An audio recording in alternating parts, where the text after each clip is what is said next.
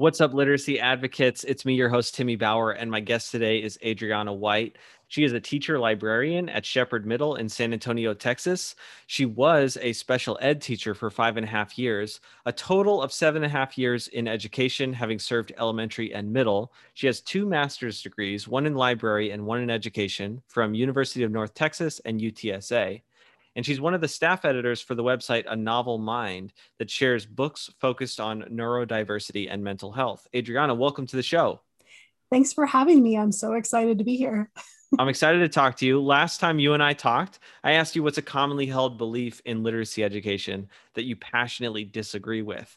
And you uh, talked about how uh, there are books like graphic novels, for example, that are not seen as real books. Now, I've covered this angle in the past on this show, but I'm curious from your background in neurodiversity, how you think about this. So, first of all, what do you mean when you say like uh, there are books that are being treated as not real books?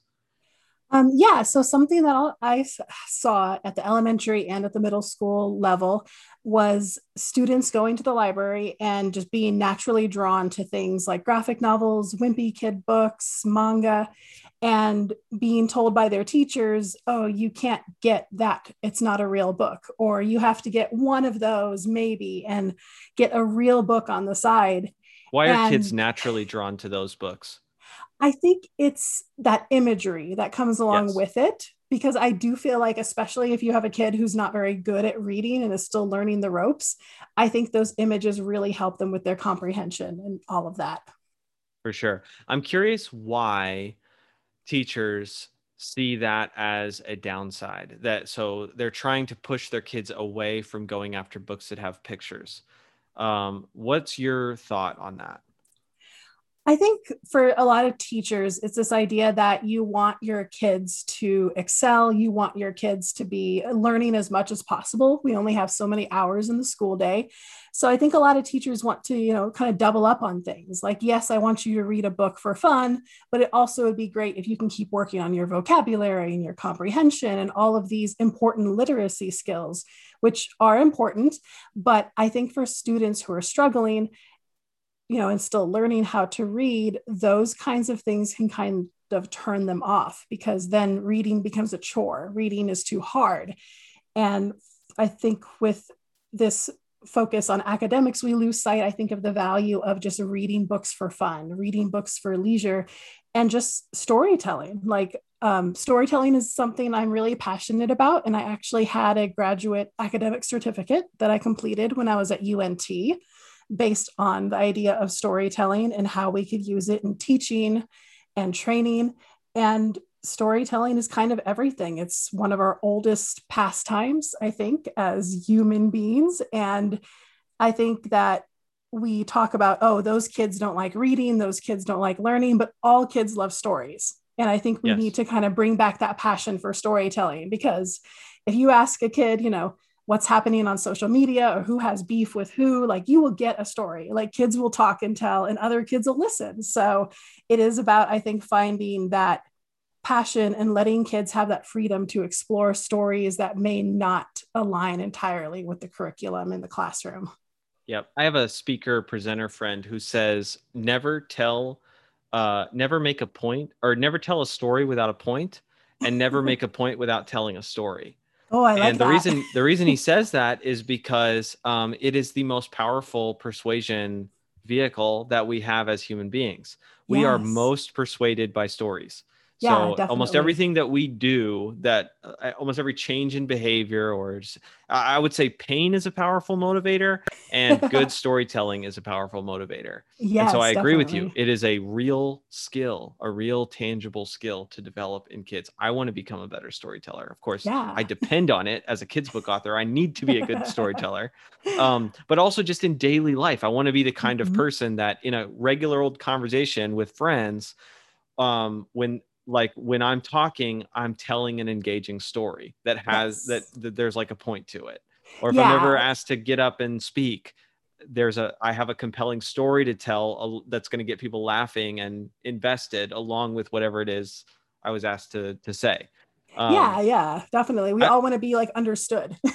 yes. I've seen people do this masterfully. There's whole conventions that are just all about developing that skill because I've mm-hmm. been in the room where it's like, where I'm in the audience and somebody asked a friend, like, you know, to to get up and say a few words about somebody that's about to speak. And the person gets up and instead of saying a few words about that person, they go, Well, I could get up and tell you a bunch of things about this person, but instead, let me tell you a story about a time when, and then all of a sudden, we're all invested.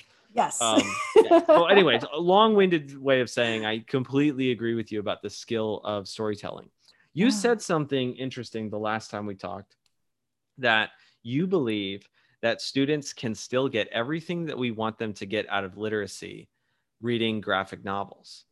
Yes, definitely. And so I think when some people imagine graphic novels, they think of like the comic strips in the Sunday paper, where it's like a three panel, you know, Snoopy thing or something, where it's just, oh, it's just a punchline, it's just a joke people miss out on the fact that we have such a wide range of graphic novels now where you have things like march which talks about john lewis and all this uh, racial justice stuff and you have like um jarrett Chris Krasoska i'm butchering his last yeah. name yeah i've had but, him on the show uh, Chris oh, really? Yeah. Oh, awesome. Yeah. Um, so his his graphic novel Hey Kiddo deals with like family and abuse of you know uh, addiction and all kinds of just amazing stuff. So I Which, feel by like, the way, if anybody listening, if you're a teacher of third grade, you probably already know about the Lunch Lady series. But if you don't, yes, uh, I'm a huge fan. yes, the Lunch Lady series is awesome. Um, so a lot of these graphic novels now we have these more serious, you know, things, and they are like experimenting. And I think that if you try and if you even just look online, you can probably find a lot of teaching guides where people have already done some of that hard work of sh- showing this is how you can teach inference with graphic novels and this is how you can teach vocabulary. And i feel like it's all in there. It's just kind of i think like learning a new language. And i think teachers who are already very overworked and very stressed out don't really have the you know the the time they think to explore how to teach things in this different way with the graphic novels. But I do encourage them to try it because kids respond so much to them. They love this visual thing because I think it matches up kind of what everything else they do. They watch TV, they play video games, they go on social media, lots of visuals. So it yeah, makes sense. All of those things like are it. extremely visual. So yeah. here's the thing though. This is the devil's advocate position that I've heard that I find compelling. So I, I find this very compelling. Uh, and I didn't originally, but it's the idea that like if I if I'm going to teach somebody how to swim, for example, mm-hmm. like they're going to I want them to be I want them to under my tutelage, I want them to become a competent swimmer. Okay? Mm-hmm. Yes, I want them to fall in love with swimming. Because if they fall in love with swimming, they're going to be a more committed swimmer. So I, I want that to happen. Mm-hmm. But I have to make them do the stuff that sucks. Mm-hmm. If they don't get really good at doing the stuff that sucks, then they're not going to be a competent swimmer. Yeah. And I've heard this before in terms of like graphic novels, um, this same kind of argument. And I guess in those cases, I would say if you don't want to you know go all in. I guess you know we don't have to abandon normal novels entirely i guess is the best way to put it. Like I, i'm really a big fan of pairing things. Like when people talk about the canon and teaching old books i'm always like teach an old book next to a modern book that has the same themes. You can compare them. So you can kind of do the same thing with graphic novels. Like pick a graphic novel that talks about something pick a regular book. You can compare them contrast them and talk about them. And you know, at the very least, we could also see graphic novels as a stepping stone toward those more difficult books for those kids who aren't ready for them yet. I think graphic novels can help give them that confidence to eventually, you know, be willing to deal with that hard stuff. Because I you know, think when okay. you Oh, I, I, sorry to I'm sorry to interrupt, but no, uh, no, no. I, am having like in the, in my mind the analogy of the swimming is like now yes. bleeding into this graphic novel uh, conversation, and so I would view I would view like when I was a swimmer, mm-hmm. my coach mixed in like painfully difficult drills with the stuff that he knew we all wanted to do. Like everybody wants to swim breaststroke. Breaststroke mm-hmm. is like going on vacation while you're swimming. uh, and I was a, I was breaststroke was my main stroke. So mm-hmm. for me, it was it was something that I I was very serious at getting good at. But but for most swimmers, uh, myself included, it's it's like if you do like really hard like flip turn drills, and then mm-hmm. you get to like, okay, we're not going to do flip turn drills for a little while now. Let's just do um let's do breaststroke or even more fun let's do upside down breaststroke upside down, for any if anybody's listening that's not a swimmer they're like what the heck is he talking about if you're listening and you are a swimmer you're like yes upside down breaststroke is like what you would do uh, while you're on vacation. Mm-hmm. Um, so, uh, but but there's this there's a couple things that's happening. One is um, I think that I think that part of being a competent swimmer is getting good at breaststroke. So, so if we extend the analogy, part of being a competent reader and storyteller and story understander is being competent when it comes to graphic novels. Mm-hmm. Um, while also graphic novels do serve as a stepping stone, and um, you are going to be better at your you're going to read graphic novels more competently and more enjoyably if you've done the stuff that sucks if you just came yeah. from doing the stuff that sucks and probably also the stuff that sucks won't suck as much when you're mixing in a lot of graphic novels. The graphic, yeah. So definitely, I think teachers need to strike that balance, I guess, because I think if you if you weigh too much towards like the you know not fun stuff then you you'll kind of lose kids entirely and i think that might be where i'm coming from as a special ed teacher is that i do see a lot of kids who are like i can't read a novel. I'm not a reader. I'm never going to try. And they just quit the class to make your analogy you know they quit the swimming class. And yeah. we definitely don't want that but you're right there is that balance that needs to be struck between stuff and the hard you know stuff of reading. Yeah. Um, I think the best way I usually describe it is, you know, teachers in the classroom, those AR teachers are the ones who are doing a lot of the standards based stuff.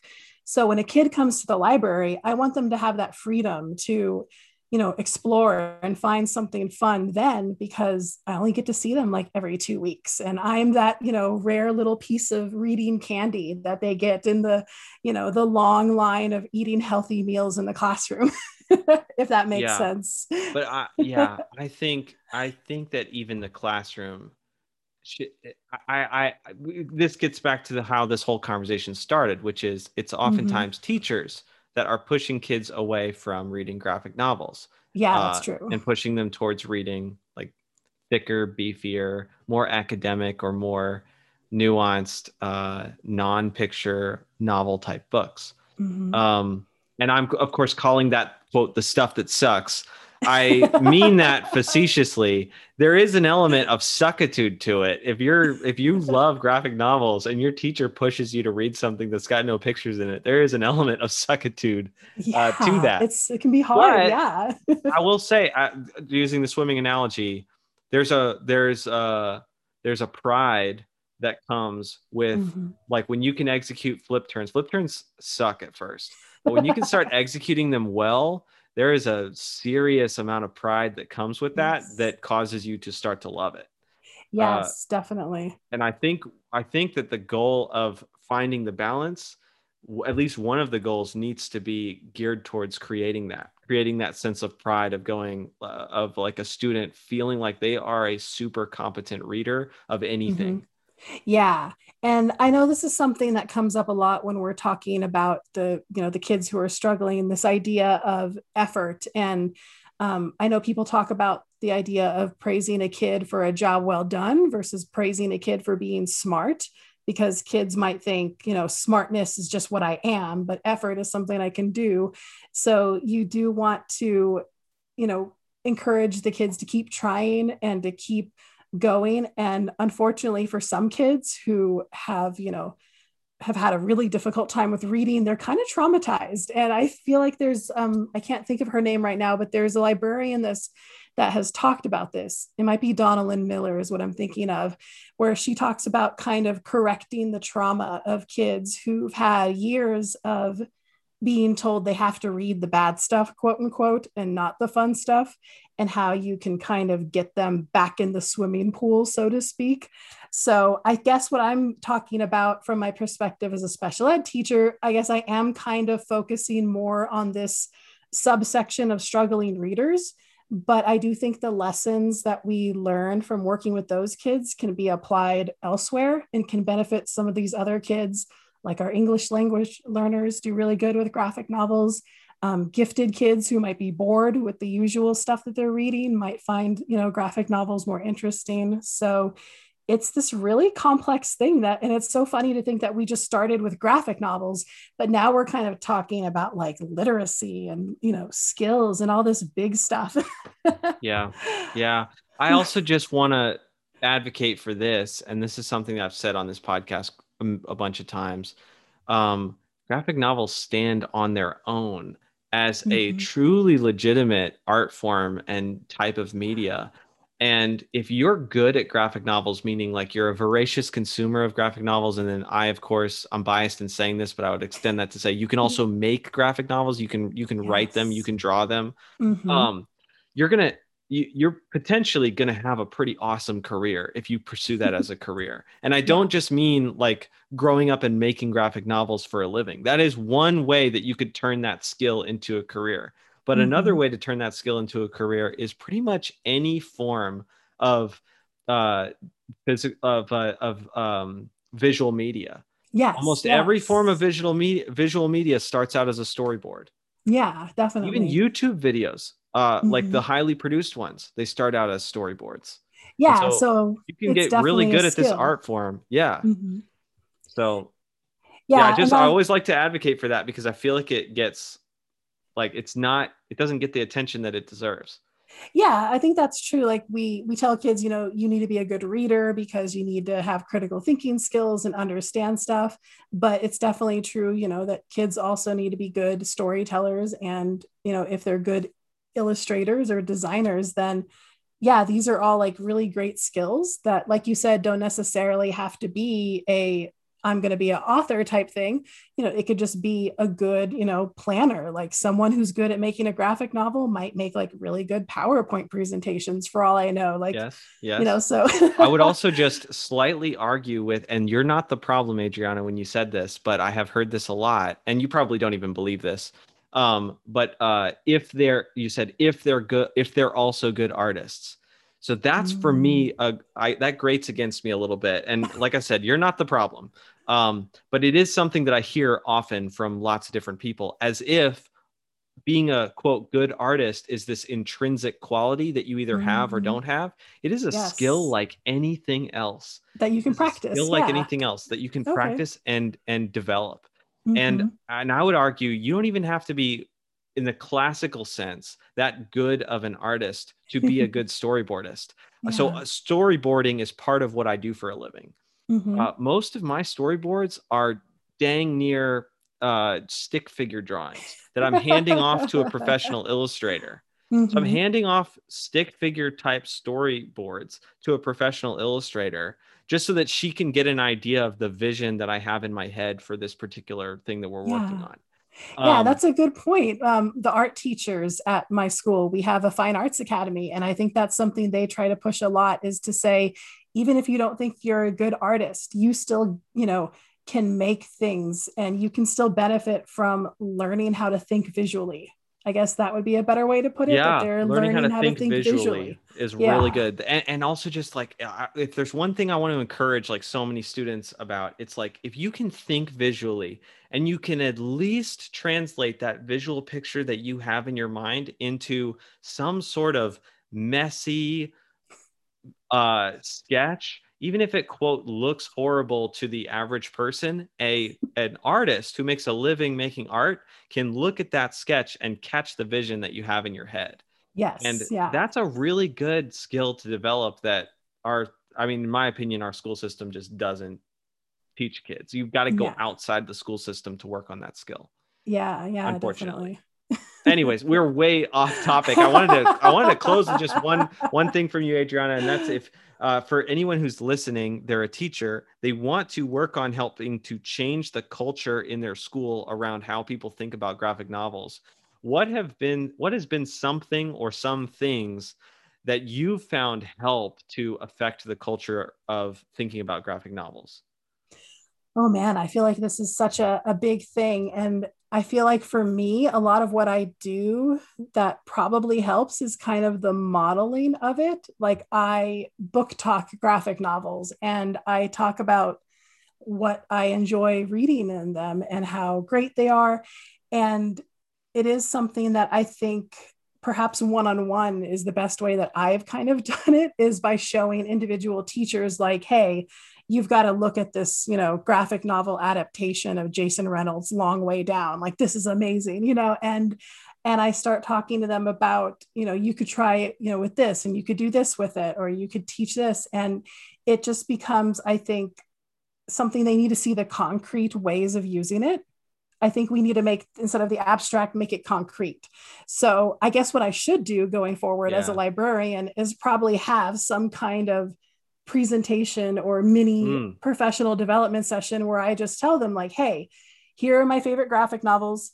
Here's why they're awesome. And here are some concrete examples that you can take with you and start using, you know, like right away to, you know, teach certain things in your classroom um, I think yeah, just if you put that them. together, Adriana, I would love for you to circle back around. I'd love to have you back on, and we could yes. just you could just do like a podcast episode type version of that presentation.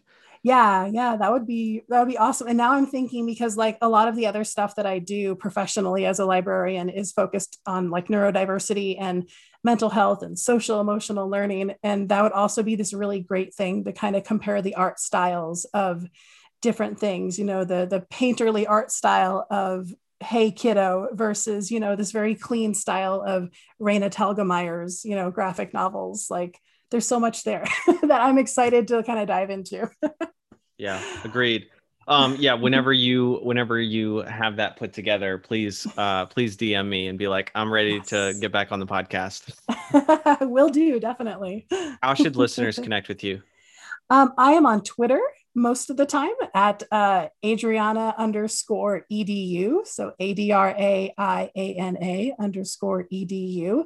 Um, I do have like Instagram where they can find me under Adriana L White, but I'm not on there quite as much as Twitter. Um, yeah, I think no teachers yeah. are. right? It's like there's something about Twitter that teachers just love. So that's where yeah. they are. So that's where I go to find them. yeah. Awesome. Thank you so much for being on my podcast yeah, it was great. And I had a good time talking about all of these great things with you.